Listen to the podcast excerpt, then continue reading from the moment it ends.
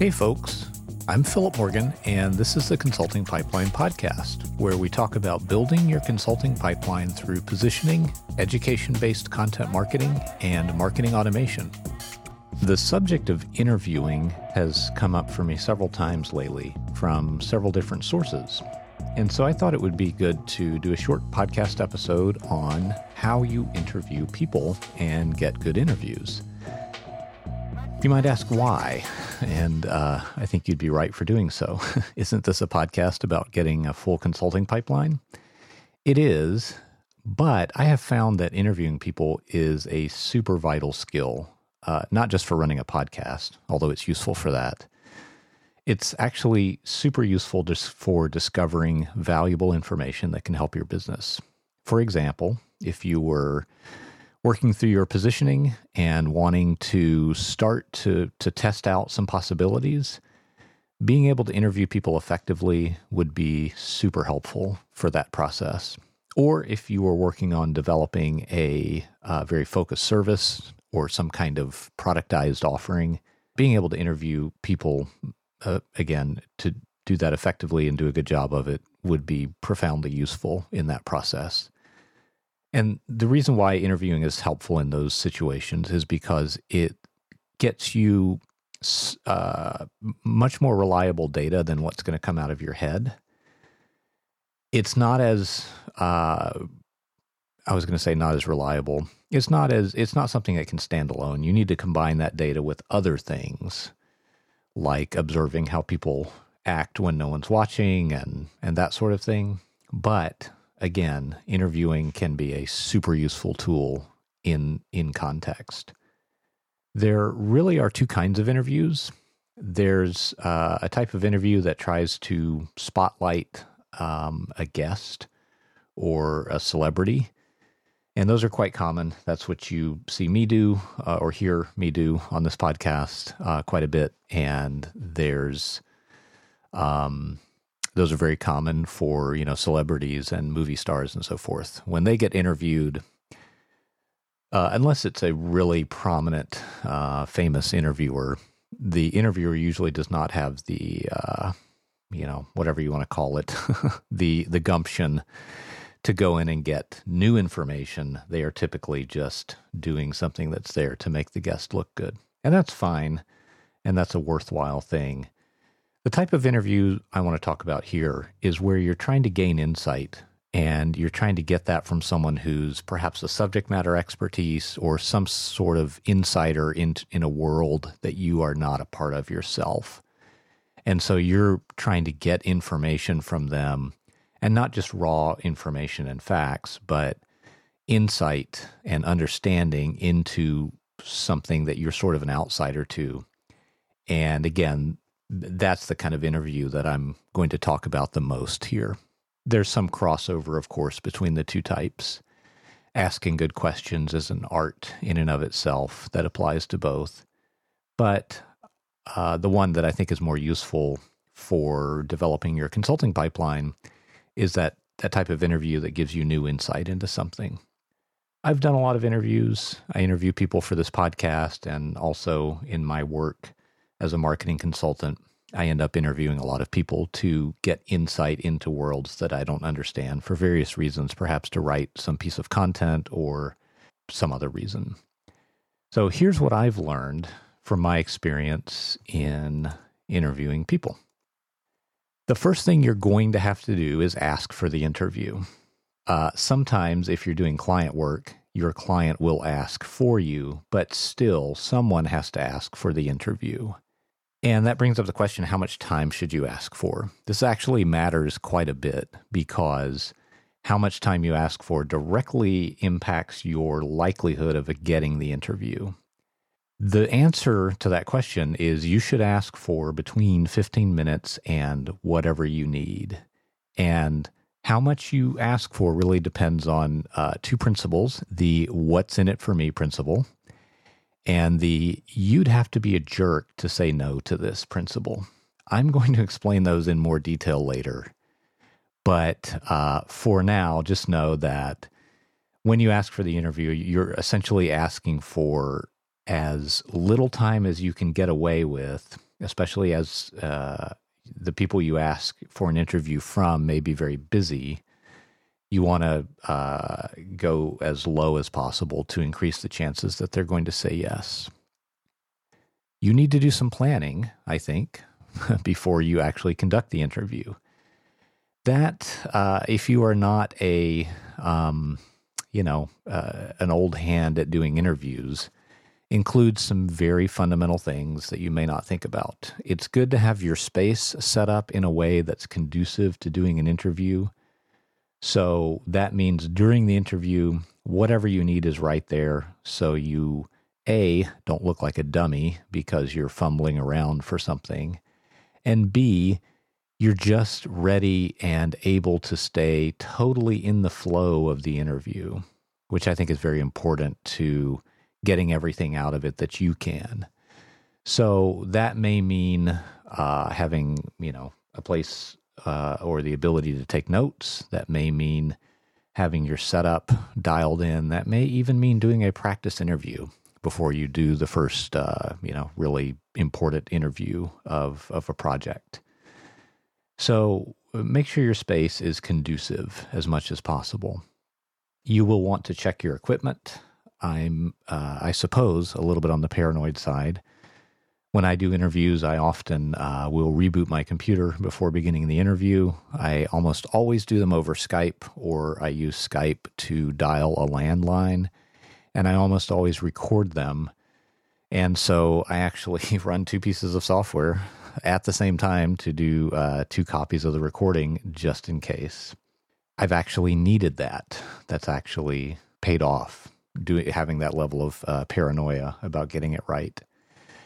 I, I, go in with the assumption that I'm not going to be able to redo the interview if it bombs or if something uh, doesn't work, and so I just plan accordingly.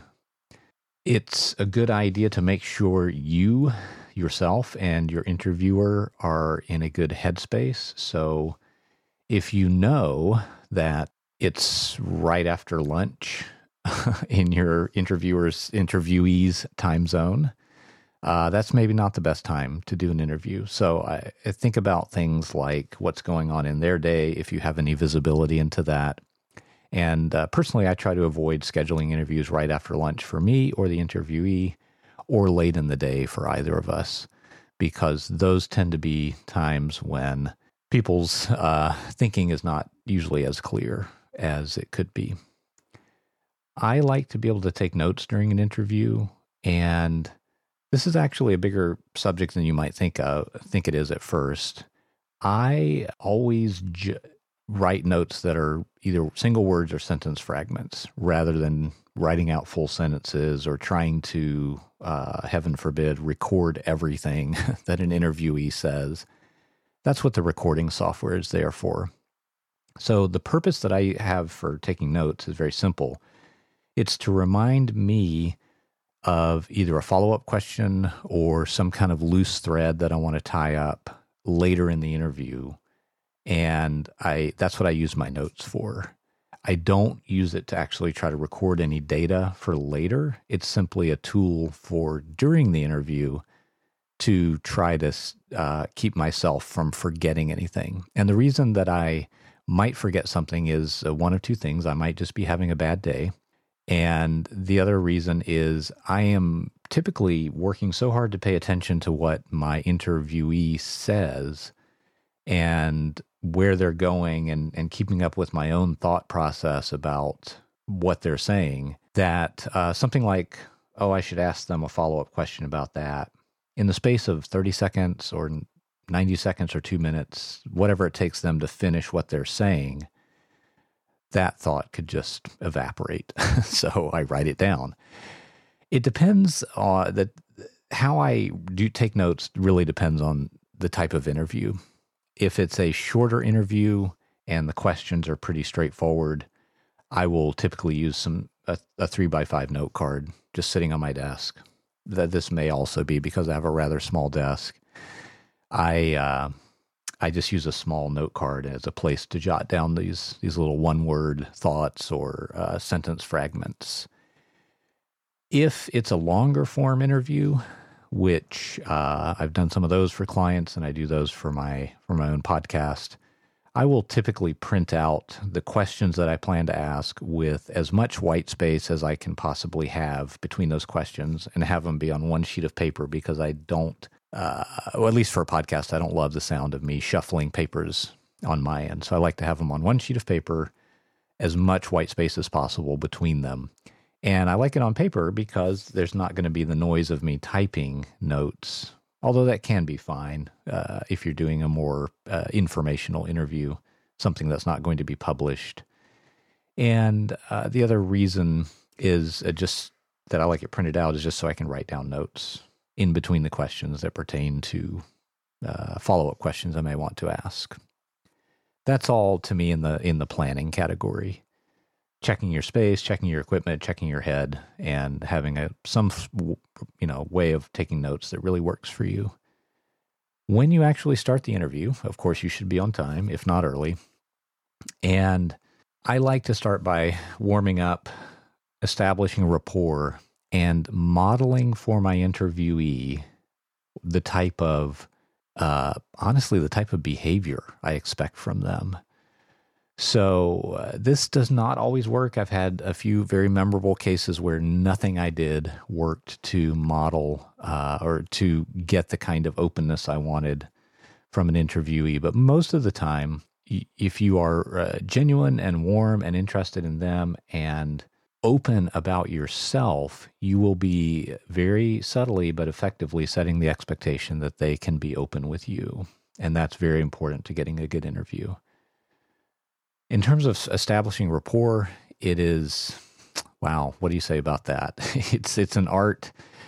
I like to start by talking about anything at all that you might have in common with the interviewee. That may be the person who introduced you, or uh, something you know about where they live, or the. Uh, I mean, I'm not at all ashamed to talk about the weather. Um, and if you can kind of uh, treat that the right way, it can be an incredible uh, way to get things going.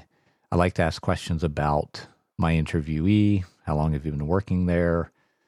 Just anything that can uh, provoke a genuine um, answer and start to get them talking about themselves because very often that's going to lead to a better interview. I like to keep it as natural and easy as possible. The other thing I like to do that's very easy to forget, and I myself have uh, glossed over this accidentally in the past, is you need to before you start, you know, the quote unquote the interview, you need to explain what's up because it may have been some time since the interview was set up. It may be that your uh, interviewee is rushing from meeting to meeting all day and squeezing you in between meetings and just it's it's the bottom line is it's really not their job to remember why the interview is happening and what it where it fits into the context. So you need to explain that to them. You need to explain whether this information is going to be published anywhere or whether it's always going to remain private, who will see or hear the interview, and if the interview is going to be published, what's the process like? Will they get to give feedback? Do they have approval over things that get published? uh, etc. This gets particularly important as you get into bigger organizations where you may be talking to people who are uh, considered legally official representatives of the organization and what they and what they say to the public really they have to you know be super careful about so just explain all that to them and let them know uh, what they're getting into so that they can you know decide accordingly when you get into actually the interview and asking questions, you should avoid obvious yes no questions, I think. And most of the time, ask open ended questions. Things like, tell me about the time that blah, blah, blah. Uh, walk me through this process, or, you know, tell me about this, tell me about that. In this kind of interview, and even I think in the other kind of interview where you've got a guest, you're there to discover something not to get someone to just tell you what you already know. You want to discover something new. One of the ways you do that is to almost never let a question go with just one answer, but ask follow up questions. the first answer that someone gives you is almost never the full story or almost never encompasses the whole idea that they're trying to express. So ask follow up questions. And again, that gets back to that, that idea of having an, a note, some easy way to take, jot down little notes as someone is telling you something you maybe are thinking forward to where you want to get more detail. And so maybe you make a quick note to ask a follow up question. This is one that even I have trouble with. This next one. Uh, shut up after you ask the question. In order to get good answers, you have to leave space for your interviewee to provide their response to your question, very simply. And so shutting up and, and getting over your natural instinct, perhaps, to fill up empty space with your own words or to uh, nervously kind of trail on after you've asked the question. Those are all things that, with some practice, you can overcome. And uh, doing so is really worth it because when you leave that space, that's really where the good stuff happens. There's some people who don't do this who I think are still good interviewers. Uh, but sorry, Andrew, but I think Andrew Warner is a good example of that. He interrupts people all the time. And I think he does so reasonably skillfully and he gets a good interview out of people and he uses that tactic i think very uh, intentionally. But just be warned if you're not a really good interviewer doing that can really kill the interview because of how you come across to your interviewee and they may end up kind of getting the idea that well why am i here? If you're if you're going to keep interrupting me and interjecting your opinion and so forth. So this is again the area that's a little bit the art of interviewing rather than the science of interviewing. But uh, you can get better at the art uh, with this simple idea of just shutting up as much as you can. Here's the one thing that uh, I don't, I've never heard anybody else say about interviewing, and I think might be uh, the best thing I can tell you to do and that is to ask why, W H Y, ask why uh, a lot more than you might be in, uh, inclined to. This is something that, uh, at least for me, unlocks usually the very best stuff in the interview. So it goes something like this Someone will say, This person just did an amazing job when they came in and, and did this thing. And my next question, it, to to that kind of answer will almost always be why do you think that is? Why do you think they did such a great job? Why why do you think that thing was so effective? And uh, i guess i need to ask myself that philip why is the why question so effective? You know i think it gets people out of the mode of like reporting facts and gets them into a more analytical self-reflective mode and that can sometimes, uh, well, more than sometimes, very often be a source of tremendous insight into their world, what matters to them, what drives them. And so it kind of gets you at both. If, if you ask questions that are about sequences of events and before or after, that's going to get you facts and linear data, which is good. But then if you ask that why question, I think it's also going to get you another really valuable thing, which is speculation. Sure, but uh, again, you know, most of our decisions and and lives are run on some form of speculation. It's going to get you speculation on uh, causation and relationships, and really, I think that's the other side of what makes for a really great uh, interview of a subject matter expert or a, a domain insider the last general tip I have for you is to be very grateful, both before and after. Thank them for their time, thank them for their insight, thank them for their willingness to talk to you. Obviously, don't overdo it, but don't forget to express gratitude. Here's the second part of this uh, what's becoming a longer than planned for podcast. More about that, those two principles of the what's in it for me principle and the you'd have to be a jerk to say no principle. Basically, you want to make it as close to impossible for someone to say no to your interview request. The way you do that is you make sure there's something in it for them, if at all possible. And you make your request so small and so reasonable that they would just have to be a jerk to say no. I know one person who's an absolute master at this. His name is Kai Davis. He's a friend of mine. And I'm going to read a, a, template that he shared with me that uh, just I've seen it work, honestly, in situations when I thought it might not. And it just reminds me uh, that um, this is wisdom doesn't come from me, but uh, from an old friend. It just reminds me that people actually want to help you if they can. You just have to make it so easy for them to say yes. And, you know, so the opposite of overwhelming. And that's really what this, uh, this email template does. So it goes something like this Hi there, you know, whatever their name is. Are you the best person at, you would name their company here. Uh, are you the best person at Acme Incorporated to speak to about your and then you know whatever the subject of the interview is. So it, it's going to be you know are you the best person at Acme Corporation to speak to about your process for procurement? If not, who do you rec- who do you recommend I get in touch with? So you're asking if they're the right person. If not, you're asking them to send you to the right person. And if that happens, you're automatically going to be more likely to get a response because you're getting an internal referral from, you know, employee A to employee B or supervisor A to subordinate B or, you know, something like that.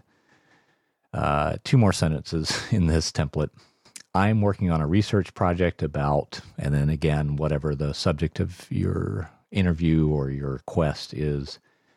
Your company was referred to me by a colleague, or it would be more even more powerful to name the colleague. Finally, I'd love to set up a short 15 minute meeting, or you could say phone interview, to learn more about how you approach blank. And again, blank is the uh, the subject of uh, whatever it is you're trying to find out about. And then you sign off. This uh, seemingly simple uh, email template actually is the result of a massive amount of experimentation that Kai's done and a tremendous uh, understanding of those principles of you know, what's in it for me and the you'd have to be a jerk to say no principles. So let's wrap this up with the third part of this uh, podcast, which is some specific guidance about uh, you've got the interview, you've done all the planning. What do you ask? I think it's important to help people remember. A lot of times, these interviews are not about things that happened this week or this month. They are uh, maybe something someone hasn't directly experienced in a while, or maybe it's been a little while. So uh, I'd like to ask things that help people frame the memories in some kind of context. So, you know, uh, I'll kind of probe for when something happened and and I'll just kind of echo back to them, oh, so that was last spring, or we're talking about January 2014 here. Those kinds of things I think help people kind of uh, remember more clearly what it is they're talking about. You should, of course, ask open ended questions, as we've mentioned already. I like asking questions that illustrate change over time. What were things like uh, before this project? What were things like after? You know, what were you dealing with? Why why did that stuff matter? Anything, you know, that talks about both what uh, happened and why something happened. Maybe not in the same question, but you want to get to both aspects. So here are just some simple questions that, these might not be the whole interview, but let's say that you were uh, doing a, a 10 or 15 minute interview just to explore something. You're talking to someone who's very busy, someone who's maybe uh, pretty high up in the company. Uh, these questions tend to be good ones because they they lead to other really interesting questions, and the answers to the these questions themselves are also quite good. Number one, how does your business make money? Number two, what about your business keeps you up at night? I'll comment a little bit on number two. Uh, decisions get made primarily for emotional reasons and then justified after the fact, after the decision is made with uh, logical reasons. And so exploring the emotional aspect uh, with questions like what keeps you up at night. Those types of questions can produce very powerful, very powerful answers because they get to those emotional drivers that really are what drive decisions most of the time. Uh, number three, what one or two things would improve your business if you learned how to do them or if, if they just happened? Number four, if you could wave a magic wand, what one thing would you change now to make your business better? Again, another simple question that should not be overlooked. Uh, is it okay if I ask you a few follow up questions later by email? Just those five questions can easily fill up 30 minutes and can be a real challenge to fit into 15 minutes, depending on the number of follow up questions you have. But those are just some samples to give you an idea of where you might start with an interview where you're trying to discover something from someone who's an expert or an insider in a world that you're not a part of. The most important thing I think I can tell you, other than the, the part about uh, the why question, is uh, these discovery type interviews, I think, should just have one purpose, one goal. And that I think will help you stay focused. And the more focused you are, I think the better the type of answers you'll get back. Again, not focused to the point of asking questions that can be answered yes, no, but focused in digging deep to really get uh, some good insight and understanding back from your interviewee. That's it for this episode of the Consulting Pipeline Podcast. You can find more episodes at consultingpipelinepodcast.com. I'm Philip Morgan, and I hope to see you again next time.